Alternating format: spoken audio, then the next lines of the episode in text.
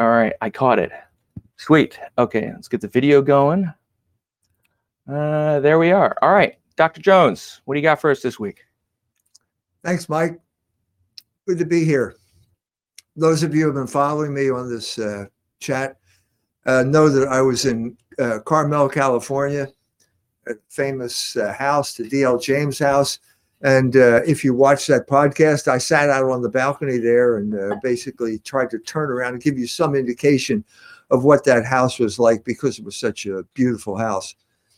Uh, I did this on the heels of uh, writing the book, The Dangers of Beauty, uh, which is now available. Uh, and it was doing that book that allowed me to, to enter more deeply into that experience. One, one of the things I talked about in that book was the development of photography and the crisis this created for the fine arts, specifically in France. Uh, during the 1820s, 1830s, two men, uh, one of whom died early, but the other one, whose name was Louis Daguerre, started experimenting with uh, silver salts, putting them on uh, pieces of copper and then exposing them to the light. And they found that it created an image uh, because silver is, is, light sensitive. And uh, as they developed this, this was about the 1830, let's say, over the 1830s, it got more and more sophisticated.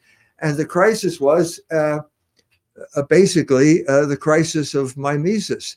Uh, art is imitation of nature. Uh, everyone knew that you had to have a mind to imitate nature before this, but now people weren't so sure. Maybe you could create a machine. There's always this ongoing crisis of uh, is man a machine? And can we have a machine that's going to replace man? And uh, during this I got to, uh, during the period of uh, writing this book, I got into heated discussions with a lot of different people about uh, saying that a, a, machine is not a mind and a machine can't produce art. You can't have you can have reproduction with a machine, but you can't have mimesis because in order to have mimesis, you have to have a mind. And so to illustrate that, I mentioned uh, this book, uh, Logos Rising. Can you put this on the there? There we are. Okay, now this is a the the man who did the cover here is my grandson Tim Jones, uh, but I came up with the idea. He did the execution, and the idea was. Uh, how am I going to talk about something as abstract as logos? How the hell am I ever going to talk about this? What image can I possibly come up with? And I was riding home uh, from Mass one day and I'm heading east, and there's the sun in the sky rising up. And I thought, that's the idea. It's the sun rising, it's Logos rising. And I thought, that's the image that I want. Well, that's great. Uh, but w- what do you mean? What do you mean by that? Let's get more specific. And at that point, I had to put an image together. This is the image on the book. This is what I told my grandson uh, that is based on my experience. So, first of all, what is my experience? Uh, the sun coming up, and specifically uh, in the summer, I row in the morning. And in the early part of the spring uh, and toward the early part of the fall, when I turn around uh, on my five mile row, I'm facing east, I'm in Mishawaka, and the sun comes up.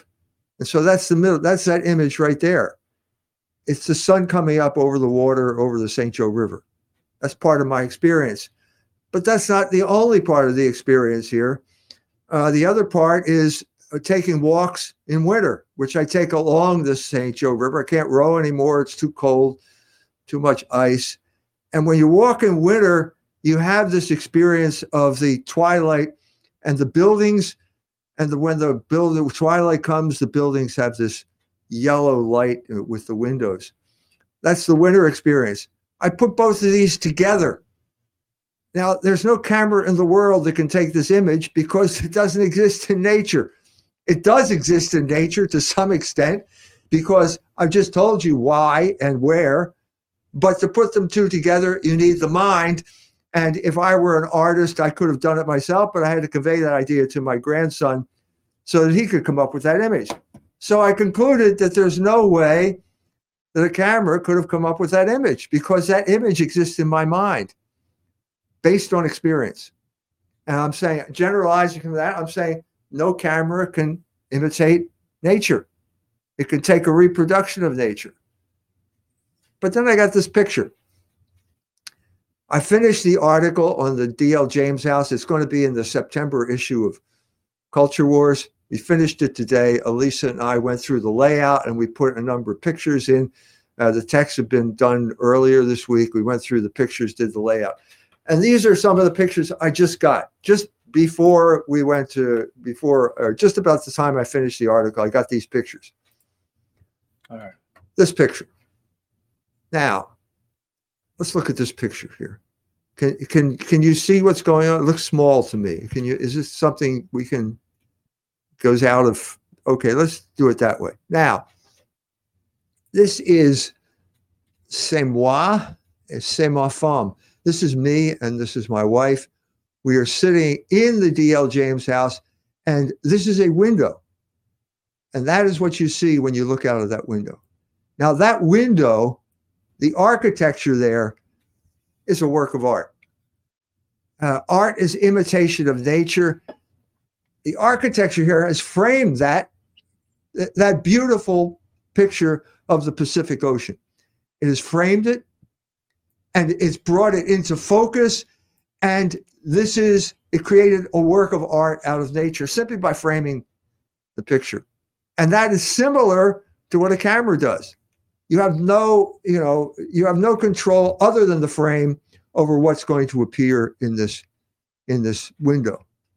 This is, by the way, when you walk into the DL James house, the entrance, you look through that when you open the front door, you see directly to this window. It's one of the most stunning entrances I've ever experienced in a house. And so it naturally leads to a sense of contemplation. The beautiful thing about this house is no, no matter what the weather is like, you can contemplate nature. So if it's sunny out and you want to be outside, you just walk out a door and there you are overlooking this vast expanse of the Pacific Ocean. But if you're in Carmel, uh, the, the fog is a big uh, aspect of the weather there because that water out there is cold. It's 50 degrees basically uh, all year round. And uh, when it, it, creates fog, and when the fog comes in, it doesn't rain that much. Suddenly, you feel like being indoors. You so you retreat indoors, and you look out through that frame, and you see nature has, has been turned into a work of art. Great, but is this picture a work of art? Now, there's a little bit of drama here in the two figures, uh, me and my wife. Uh, we are both reduced to a kind of contemplative state. And that adds a little drama to the thing, but it's not focused. This is this is the way it is. It's not the way it should be. There is not there is not a it's kind of there implicitly, but it's not there explicitly. There's there's not enough focus in this thing, I would say, that makes it a work of art. Let's go to the next one.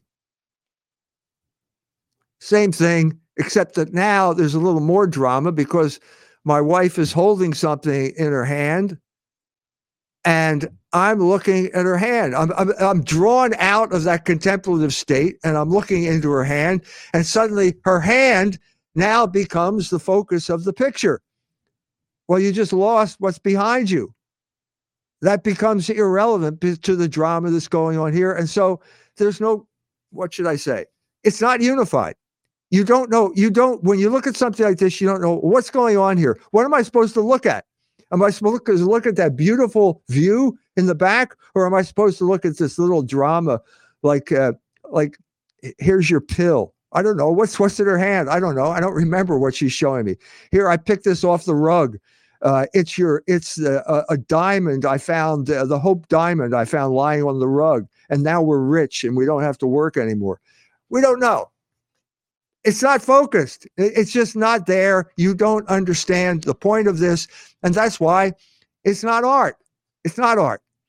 It's a beauty. It's there's a there's beauty. There are elements of beauty there. Certainly the architecture, certainly the view of the Pacific, certainly human interest, but it doesn't come together. There's no unity. Okay. Let's go to next picture. Same thing. Is that the same thing? They're they're very they're very similar. Keep going. Let's go to another. Now here's another. This is another uh, picture. This is the same house. I'm in the kitchen here. The artist, the architect provided these window seats, these beautiful window seats and these beautiful windows. And you can just sit there and it lends itself to a kind of uh, intimacy.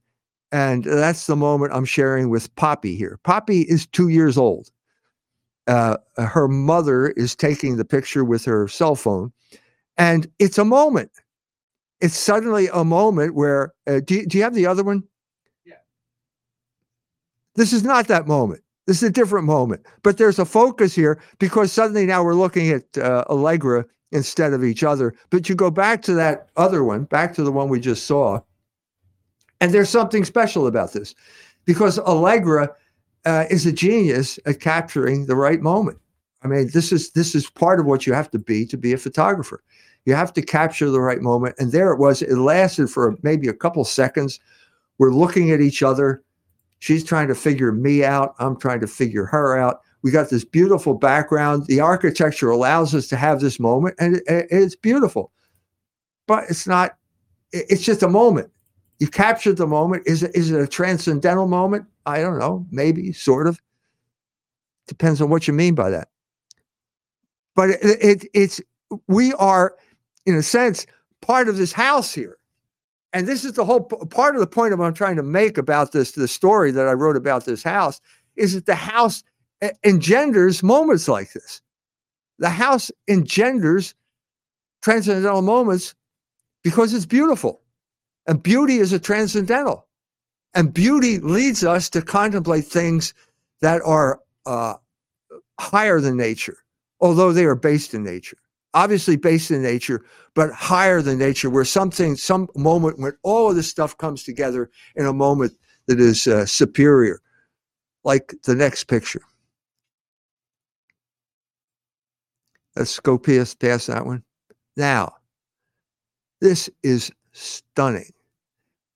Okay, you got this picture. Now, this is what I'm talking about here. This is outside now. You're going outside. There's a like a patio kind of balcony out there. You can see that uh, the Pacific in the back. And what you can see, I said art is imitation of nature. You've got art and nature here, bringing it together, focusing everything. Focusing, this is a wall that's obviously uh, built by man. You can see back there on the other side of the ravine, there are cliffs. This wall is an imitation of those cliffs. This is part of the beauty of the D.L. James house that I could, if we had more pictures, I could show you. Uh, but this is some indication of how you, this man, uh, uh, Charles Sumner Greene, the architect, he and his brother moved to California and they're struck with this moment of opportunity. They studied architecture at MIT, and it was the Beaux Arts tradition, which meant you basically built a fancy Greek temple. And all your big buildings were fancy Greek temples. And they started to think, well, maybe this is not really American, is it? I mean, it's beautiful, but is it American? Don't, shouldn't we have an American type of architecture? And they went to Pasadena because their parents were there in retirement and they suddenly saw the opportunity to create an American form of art. And it was the bungalow. They became famous for the arts and crafts bungalow. And they got a clientele and they built great houses in Pasadena, like the Gamble House, which you can visit now, uh, which are not like this house at all because it's a different environment. Pasadena is not on a cliff overlooking the northern Pacific. It's it's about 350 miles south of there, which is a different different environment. So they became famous uh, for because of the beauty, but they also got gained a reputation that they were too expensive and too slow. And so as a result, they started to lose commissions. After about 1909, they started to losing commissions. And uh, Charles, who was a kind of genius, a kind of a tragic American figure, uh, had to do some work uh, up by San Francisco. On the way back, he stopped into Carmel and he discovered an artist colony there. And he thought, I'm going to become an artist, maybe painting, maybe writing. I'll become a writer. So he sits down there and he never really became a writer. But while he was sitting there, a guy came to him and said, uh, I just bought a property here. I'd like you to see it. What do you think? And that was that property where, where my wife and I are standing there. And uh, he sat there for a, a year just looking at it. What is what is this property trying to tell me? This is a profoundly uh, Catholic idea, Christian idea. He wasn't a Catholic. If he, if you read the books on him, he talks about Buddhism. This is not Buddhism. This is the idea that existence calls forth essence, which is a complete reversal of what Plato would have said.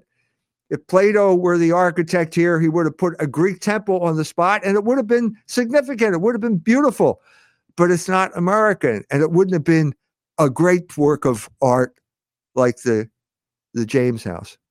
Let's go to the next picture. Now, here is this picture is, I would say, fundamentally different than the one you just saw. And it was because of the moment. Now, I, as I said to you, I began by saying that uh, you can't have photography as art because it's a machine. And you can't have a machine cre- doing what the mind only the mind can do. But this isn't just a machine that we're dealing with here. Okay, first of all, there's that tree.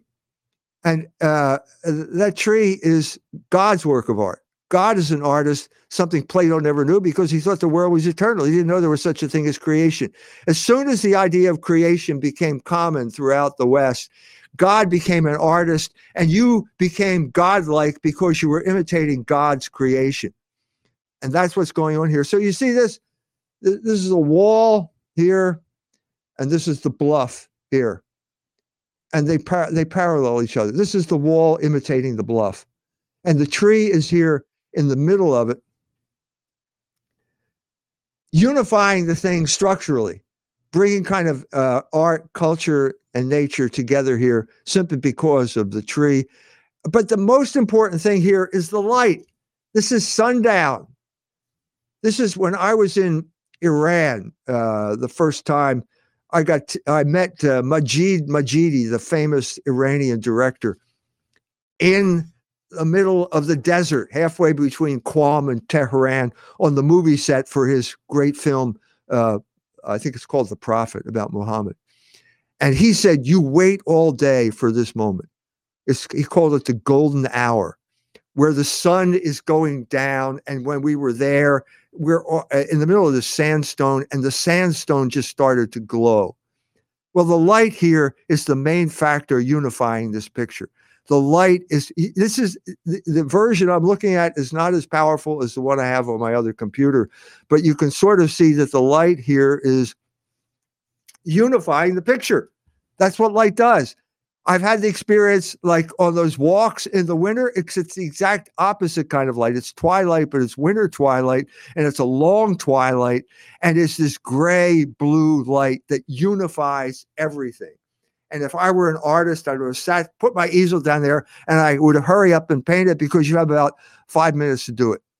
And obviously, you can't do it in five minutes, and so therefore, this is where the art comes in. Only the art can the art can capture that. So, but it, there's even more drama here. So remember, it's it's me and my wife again, but this is different.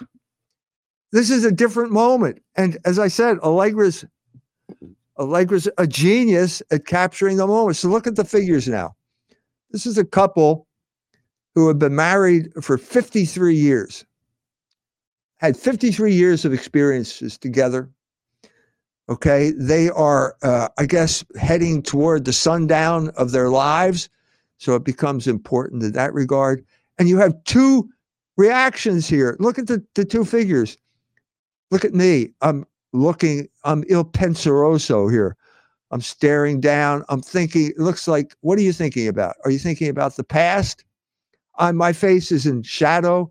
I'm looking down a little bit, and maybe I'm meditating on the past, or what is this evoking in me? I don't know. But then you look at my wife, and she's looking up. and her light, her face is in the sunlight. It's illuminated by the sunlight. It's exactly the type of illumination you're seeing at the in the wall, in the tree, and all of these things. And so she's looking toward a future. Maybe I'm looking toward the past. She's looking toward the future. None of this was planned. Absolutely none of this was planned, other than the wall, the tree, and the whole vista, which basically is the perfect frame for any type of drama you want to have. That was the whole point. And uh, as I said, Allegra was had the the uh, the genius. We, we knew the sun was going down. We knew it was kind of dramatic, and she was one that took the picture. That, it looks like it looks artistic to me. I don't know. Do I have to revise my idea? Anyway, this is all of what uh, uh, part of the discussion I said before. It should have been in uh, the dangers of beauty, but it was only, I've, i said even before that, I can only write um, uh, Logos Rising after I've written The Jewish Revolutionary Spirit. And I can only write The Dangers of Beauty after I've written Logos Rising. And I can only write the article about the D.L. James House after I've written uh, uh, The Dangers of Beauty. So it is what it is. Uh, what do you think? All right, there we are. Let me get the screen there we are. All right, we're back. All right, what do you guys think? We will open up the chat for anyone who's willing to talk to Dr. Jones. Um, and uh, let's see, you guys, you guys know the chat rules. Just be respectful. be respectful. Keep it to one question. Try to be on topic. If you're not on topic, eh, we'll be all right. Um, try to keep it on topic. Okay, questions for Dr. Jones involving art, the dangers of beauty, photography, and whatnot. Where are we? Okay, Cabo, no, no. Who you got to raise your hands, guys, if you want to. Here we are. Daniel Stone. We'll let you speak. Don't forget to unmute. Good afternoon, Dr. Jones. How are you today? Good. How are you? I'm well, sir. Thank you. I uh, I live here in Los Angeles, and uh, Pasadena is actually a place where I kind of grew up. My grandparents were uh, just in South Pasadena, and I uh, I know the Greene and Greene House in Pasadena very well. Been through it numerous times, and uh, the architecture is definitely one that art center students, which are which has an architecture program close by, uh, just up up the hill from right. the Rose.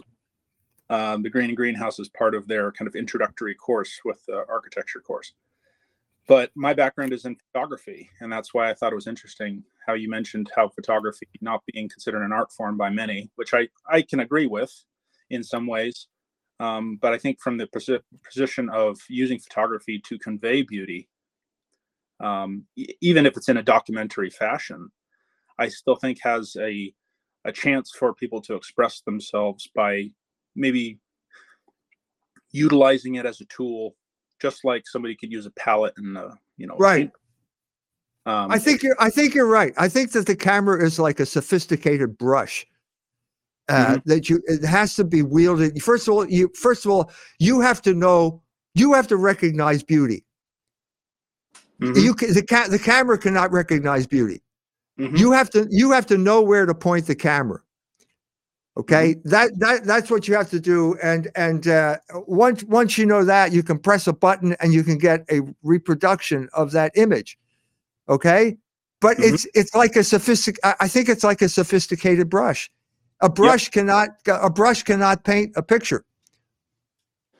I think there's a that's where you can also blend in many ways the artistic abilities of the individual. And you could say their ability to magnify or possibly distort beauty. And and based on you know prior discussions we've had about you know the JQ I've noticed having worked within the photography world here in Los Angeles assisting people for for some years. I've noticed that there are certain uh, certain particular photographers and who tend to have the the same tribal background that look at things in a particular way that non-tribe members do.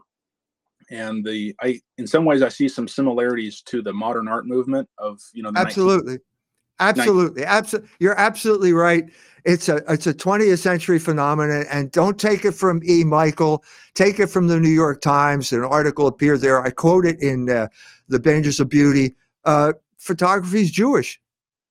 The whole idea of photography or art photography is a Jewish phenomenon. And then they list all of the names, you know, one after another that basically made it. Now, why is it why is it Jewish? Why is it Jewish? Because the Jews simply do not have the patience that, let's say, the Italians had and still have in uh, being becoming painters. They can't. They don't do it. They just are constitutionally incapable of doing that. You've got a machine. Why should I work when I got a machine? And so what happened here over this period of time is not like what Allegra did here. Allegra had the sensitivity, you know, sensitivity for the moment. What you do if you like Garry Winogrand, I don't know whether you know these names. The other Yeah. names are, are are escaping me. Well, if Garry goes out on the street, anything he anything he, any picture he takes is automatic art because he took it. So it's Yeah. like Jewish privilege. It's like mm-hmm. Jewish because the Jew says it, it has to be true. Because the Jew presses the button, it's got to be beautiful. No, it's ugly. It's stupid, and you you don't understand what you're doing.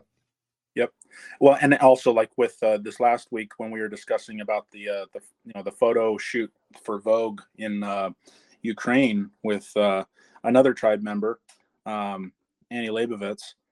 Uh, you know, and I, I, as soon as I saw those pictures, you know, pop up on the web, I knew immediately who shot it. You know, her her lighting style is distinctive. But going back to the the, the painting portion of art, and I'll finish up with this. Um, I don't want to take too long. Uh, I'm aware. I'm, I'm sure you're aware of Thomas Kinkade, Yeah, yeah, and yeah. I, I I know his his art. His you know you could say art, um, even though he's been very much commercialized.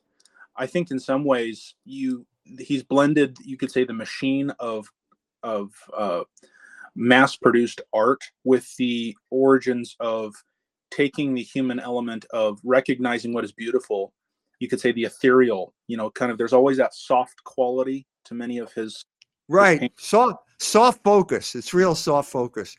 but there's still that kind of that warmth you know i, I i've never seen a, one of his paintings that has an individual in it it's always just like the landscape you know the kind of the, the house in the forest or the bridge Right. the Right. and right. and I've never seen.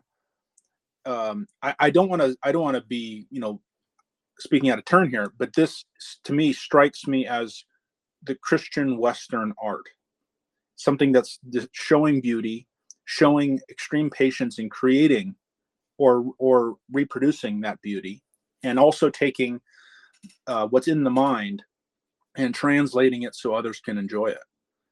Yeah.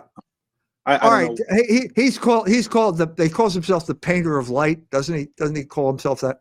I think so. I'm, I I don't know too Yeah. much about himself, but I know he's been around for a long time. So Yeah. Uh, I there I have I, I agree with you. The problem with Thomas Kinkade is sentimentality, as far as I can tell. Now it, we all have these feel like I in in a sense it's in that thing I just did my cover. It- It's a little bit there. We have this moment of coming home in the fall, and you're walking down the street, and there's home, and there's the the light in the window, and you get this warm feeling because you're going to come out of the cold and go into the warmth, and it's beautiful. Uh, that's one feeling. But he's he's decided he's going to put every single sentimental feeling he's ever had about light, about sunsets, and put them in the same picture, even though they contradict themselves. And I think that's that's part of the problem. If there's Yeah. anything, it's sentimentality. In other words, you're overplaying. You're you're going for cheap emotion. Uh, there, there, like that. You know, like look, let's got like we got that the light in the window there, and we got the sunset at the same time, even though they would probably contradict each other here in terms of the light. The subtlety of this light would uh, doesn't work with that light. And what type of year, time of year is it? And I, it's just a kind of pastiche as far as I'm concerned. yeah, Much as I, I admire all of the emotions, you're you're cheapening the emotions by dumping them all together in one picture. That's my feeling. Well, thank you, Dr. Jones, for your time and blessings to you, and best of luck with your book. I uh, I, I hope to start my uh, my E. e. Michael Jones collection in the next week or two. I'm just doing some final saving. So, Good. thank you. Thank you. Thank Blessings, you. sir. Good good talk there. Good discussion. There we are. Thanks, Daniel Stone. All right. Anyone else have a question? You can go off topic if uh, if you if you if you're not someone who's too artistic. It seems like we have a good number of people in the chat, but but there's no one right. Here we are. Here we are. All right. Boom, boom, boom. Uh, let's see. William Joyce. I think you popped up first. We'll let you speak. Don't forget to unmute. Mr. Joyce. Hello, hello, William Joyce. Nope. All right, maybe next time. Let's see, Jakey. What do you got for us? Don't forget to unmute. Oh no. Oh yeah, giant phone. I want Hi, Dr. Jones. Hello. Hello, hello. Have you read any Salman Rushdie at all? I did. You got stabbed today. No, have you, no, have you read, it- read any I'm sorry, I can't hear you. It, it's, it have sounds you a read little any, bit loud. read any of his books? No, I haven't. Uh, Okay. I've read essays by him, but no books. Okay. All right, cool. So, we're- all right. Cool. Uh, thanks, thanks, Jakey. Next time. All right. Um, have a good one. Thank you. Who's next? Let's see. William Joyce. I'll give you another shot. Let's see, William. Are you there, William Joyce? Yes, I'm here. Thank you. Here we are. Mhm. Hi, um, how are you, uh, Doctor? Good. Do Good. kn- are you, are- are you aware of any, uh, relationship or what, the- of a relationship between the architect Mackintosh or McIntosh from Scotland and the Jewish people or Jewish architects in Austria? No, Um, no. What What is the connection? Well, I had heard that there was some friction between Mackintosh and Jews and Austrian Jews, either building properties, building houses, designing houses in what's known now as the Mackintosh style. Um, and that the Jews maybe claimed that they had created that style and not Mackintosh. I don't know. No, I never really heard of this. know. What What What time period are we talking about? Uh, Mackintosh, I asked, uh, somebody else would know better. Um, I think we're talking about the late nineteenth century, so Okay, that would that would make sense. twentieth century. That would make sense because the Jews had uh, were not a dominant force at all. This is late 19th century is when the Jewish question is first starting to appear. They're starting to emerge as a force in the cultures uh, throughout Europe, largely through their finance, and largely because they have lots of money and can build big, expensive houses. But in terms of uh, culture, no, they haven't. They haven't become a dominant force. I would say uh, they didn't become a dominant force until well after World War II. Uh, I did a whole piece. Uh, it's in it's in uh, my book, uh, Living Machines, uh, comparing Frank Gehry, the postmodernist architect who did the um, Jimi Hendrix Museum in Seattle, uh, which looks like three trash bags sitting by the side of the road waiting to be picked up uh, compared him to Thomas Gordon Smith, the late uh, architect, uh, classical architect from from uh, Notre Dame, who was chairman of the architecture department there for a while. Uh, but uh, neither of neither of them did what you could call uh, American architecture. This is why uh, the Right. James House is so unique. Why the bungalow is so unique because it's an attempt to have uh, a, a- a serious vernacular architecture based on the conditions in America. Mackintosh designed a library and had it constructed in the art school in Glasgow, the Glasgow Okay. Art School in Scotland. And in 2014, um, the uh, the library was largely destroyed by a fire. Uh, the cause of the fire was said to be a uh, gas from a student's um, uh, something owned by a student. Some gases ignited and started a fire, and it burnt, caused the library to burn. So 32 million pounds were raised to rebuild, re- recreate, or restore the library exactly as Mackintosh had designed and built it. And a week or two before it was to open, um, the reconstruction had been completed. Um, it burnt down again, more completely than ever before. And it was the, the hopeless, hopeless, uh, with nothing left to even begin to restore. And um, the findings came out in January that the cause for the second fire was unknown.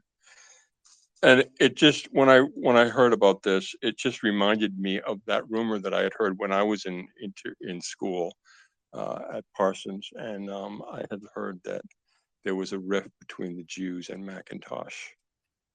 It was, did something replace that building? I don't know what condition or what's left of that building now. Um, the library was on 'Cause the there- upper there- floor. there there was a huge battle in Berlin right after the fall of the Berlin Wall. So there's going to be a huge building uh, uh, spree in Berlin, and the Jews immediately got involved. Uh, Libeskind got involved, and he basically said that the Cornice line was fascist. Cornice line, in other words, that that part that unified the the facade Mhm. along the street. Mhm. I think it was. I Mhm. think it was seven stories.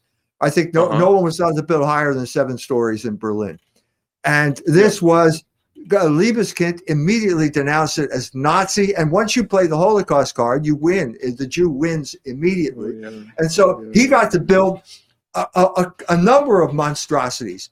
There's the uh, the the war uh, no the Holocaust Memorial, which is looks like a bunch of bunkers uh, that are, are now is great for skateboarding, uh, except that the cops chase the kids away when they're because it's desecrating a Jewish monument. And then there's the Jewish Museum, which looks like some type of uh, prefab metal thing, spaceship that just landed in Berlin. So they use the Holocaust to intimidate the entire architectural uh, culture of Berlin. And Right. the, the result is a, a complete mishmash. So the best place is the uh, the, uh, the Bundestag. If you go look at the Bundestag, you have the old Bundestag, which was the Reichstag, and it has uh, you know classical architecture uh, of German. Uh, Sch- is it Schindler was the, the the famous German Berlin architect. Uh, anyway, um, dem deutschen Volk to the German people, still on the front, and then off to the side is the office building, and they are all these modernist, postmodernist uh, Wohnmaschinen, uh, machines, uh, and there's no coherence because there's no coherence in Germany right now, and we still they still haven't turned the corner where if you talk about the past, you're automatically suspect of being a Nazi. They still haven't turned that corner, and that- Berlin's an expression of it. I could imagine a Jewish, from Jew, from Jewish point of view, looking at Mackintosh's art and design and furniture design and interiors, that he would be described as German, folkish, fascist. Those three verbs, those three adjectives come to mind. Yeah. When I look at pictures of his work, Yeah. they're folkish German, they're old time, like German folk architecture, combined with a fascist sense of order and re- regular uh, repetition. Order is fascist. Yeah. Order yeah, is of order is fascist. Uh, if you're Jewish, you have to spread disorder and hatred of logos. Yeah. Okay. Thank Well, you. I hope, I look forward to your, your, uh, looking at Charles Rennie Mackintosh's work. It's beautiful. Good. Thank you. All right. Thanks, William. Um, who's next? Who would like to ask the doctor a question? Be on topic, be a little bit off topic. It's okay. We're having good talks here. We're learning a lot. Anyone interested? Anyone at all? I guess. I guess. Uh, I don't know. Uh, did you want to? Did you want to mention? I guess uh, people don't know uh, about what happened with Brad Pitt in the house that you're in. Okay. So, uh, well, why why am I at this house? Why am I here? Well, uh, it's it's uh, because I'm here because a man died, because the owner died. Uh, the man's name was uh, Joseph Ritchie. He was a certified master of the universe. Made a lot of money in Chicago. He would do things like uh, collaborate with Steve Fossett and flying the uh, a world record balloon flight around the uh, around the globe. He was the logistics coordinator for that successful attempt. He flew his own airplane. He did lots of crazy stuff, and he wanted to do good with his money. And he would go uh, and got involved in Afghanistan. Wanted to bring uh, a, a man by Abdul Haq uh, to power. Was trying to negotiate with the CIA, and then uh, the CIA turned on him and killed Abdul Haq and his brother was almost killed, uh, would have been killed if he'd gotten in the car with Abdul Haq and drove off with him because he was killed by a drone strike. So, I, I mean, the, the, the title of the article is Et in, uh, Et in Arcadia Ego. Even in Arcadia, I am present, which is I meaning death. So the only reason I was there is because someone died. And there's part there's something tragic about this whole story. Uh, tragic in the sense that what what did what did Joe see in this house? He saw beauty. He said at one point he said that uh, it was like a little slice of heaven on earth. He said that because uh, beauty is a transcendental, and transcendentals are the true, the good, and the beautiful are all attributes of being, and therefore attributes of God, who is absolute being. So you can go there and you have these transcendental moments. So he was inspired by the beauty, uh, and his inspiration was if if if Charles Greene can do something this beautiful, then I can do something that's good.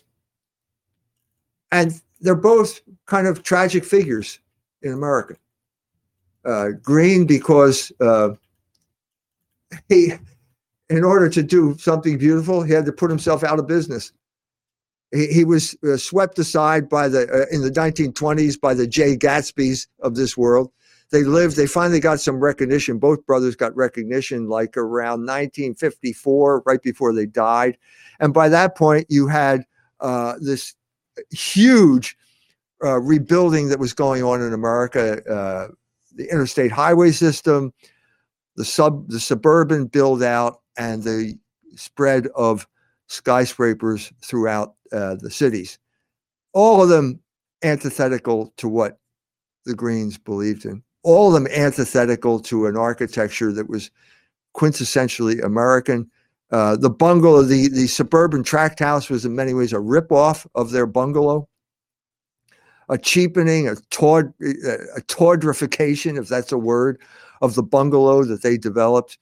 Uh, uh, in the cities, uh, if you were poor at this point in time, if you were black, they put you in uh, high-rise apartments called Wohnmaschinen, uh, what Gropius called Wohnmaschinen, and this was like the absolute worst thing you could do to sharecroppers from the South who had no experience living in cities.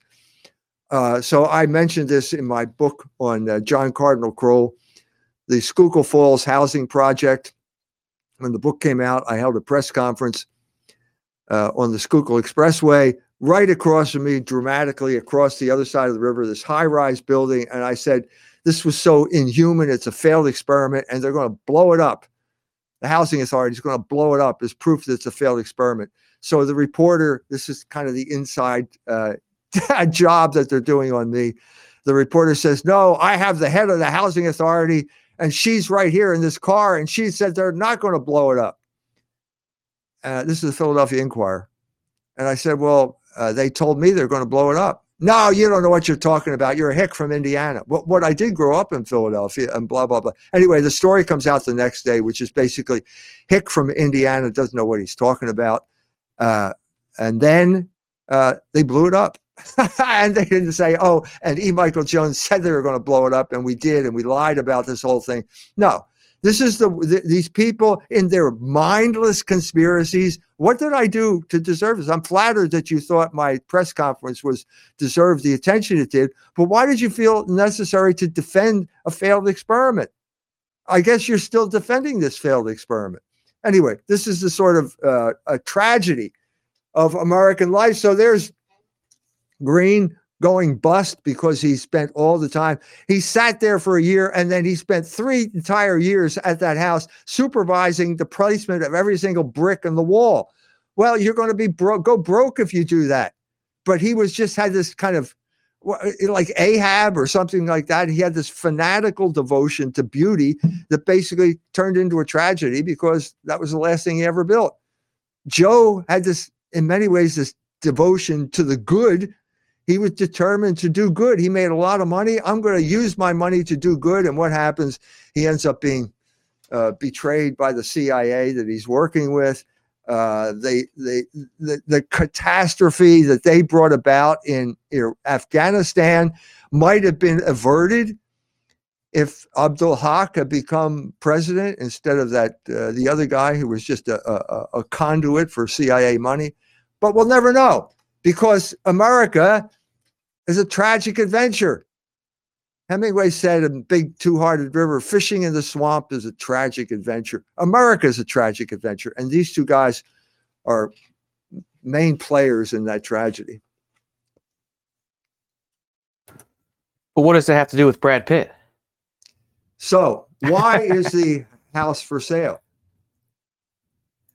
Okay, it's for sale because Joe invested uh, in a pharmaceutical plant in uh, Rwanda. He became he got a medal from the president of Rwanda, and then the Rwandan government uh, invites Pfizer in, and Pfizer is going to bring their medicine in for free. That's what they say. I don't believe it. There's uh, there's always a catch here. And so as a result, he can't get a return on his investment. And so when Joe dies, the family has to sell the house. And that's why Brad Pitt picked it up. Now, Brad Pitt, to his credit, uh, has a sense of what is beautiful in terms of architecture. He apparently said that if he weren't a movie star, he would like to become an architect. And so he understood that this was uh, a good, it was a beautiful piece of property. He understood that. He's got taste, give him credit. And he shelled out $40 million for it. So I got to, so the news just came out about two days after I got back from California. Uh, Brad Pitt's, they're calling it now Brad Pitt's bachelor pad. No, it's not that, but uh, that's the type of, uh, uh, uh, what should I say, cheapening uh, misdirection that you get from mainstream media when you're dealing with something like this. Do you, do you think he got a better dear, deal because because you were in there? Like, does anti-Semitism? I know you can lose your job if you're next to E. Michael Jones, but but does if E. Michael Jones shows up at a building, does it does it drop in value because the That's to be good. Maybe they can buy it back. I don't know. Yeah, I'll buy it back. Oh, never mind. I- bachelor I- pad. The article is going to go to Brad Pitt. Someone uh, who knows him is going to send it to him. We'll see what happens. That's neat. That's neat. All right. I hope you like the article, Brad. That's hilarious. So that's that's how it happened. All right. Uh, I mean, I not not many people. Um, I suppose uh, You don't have to be an architect to have a comment. That's true. Let's see. Um, there was a, a Fashy Chad. I guess I didn't see you raise your hand. Fa- There we are. All you Fashy. Go ahead. Don't don't forget to unmute. Hi, doctor. It's an honor to speak with you. Um, I had a question uh, associated with a, a previous uh, interview that I saw you had a debate, Yeah. um, and it had to do with is race a social construct?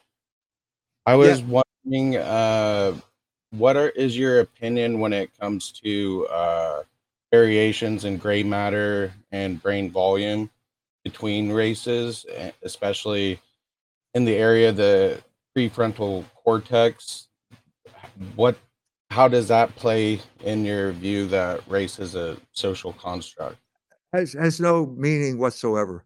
The people who talk this way can't distinguish between the brain and the mind. You need a brain to have a mind, but the mind is completely different than the brain. They're completely different systems. So it has no relevance in this discussion. uh thank you that's all i want to know i just want to know uh how how you viewed that Yep, that's how I view it. You know, uh, elephants have big brains, but they're not uh, human beings, and they they never will be. So the size of the brain is not. Uh, th- this this is like this the kind of mechanistic thinking that uh, we saw in Frankenstein. Remember the uh, first Frankenstein movie? There's Doctor Frankenstein, Mhm. and there's a jar, and this says the brain, and this is the criminal brain. You can't have a criminal brain. I mean, unless if uh, and so he puts a criminal brain and he made the mistake. First of all, he should have put the criminal brain next to the normal brain. Anyway, you can't have a criminal brain.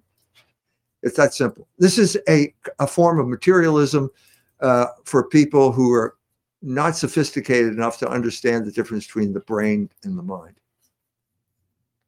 There we are. All right. Um, let's see. There's only.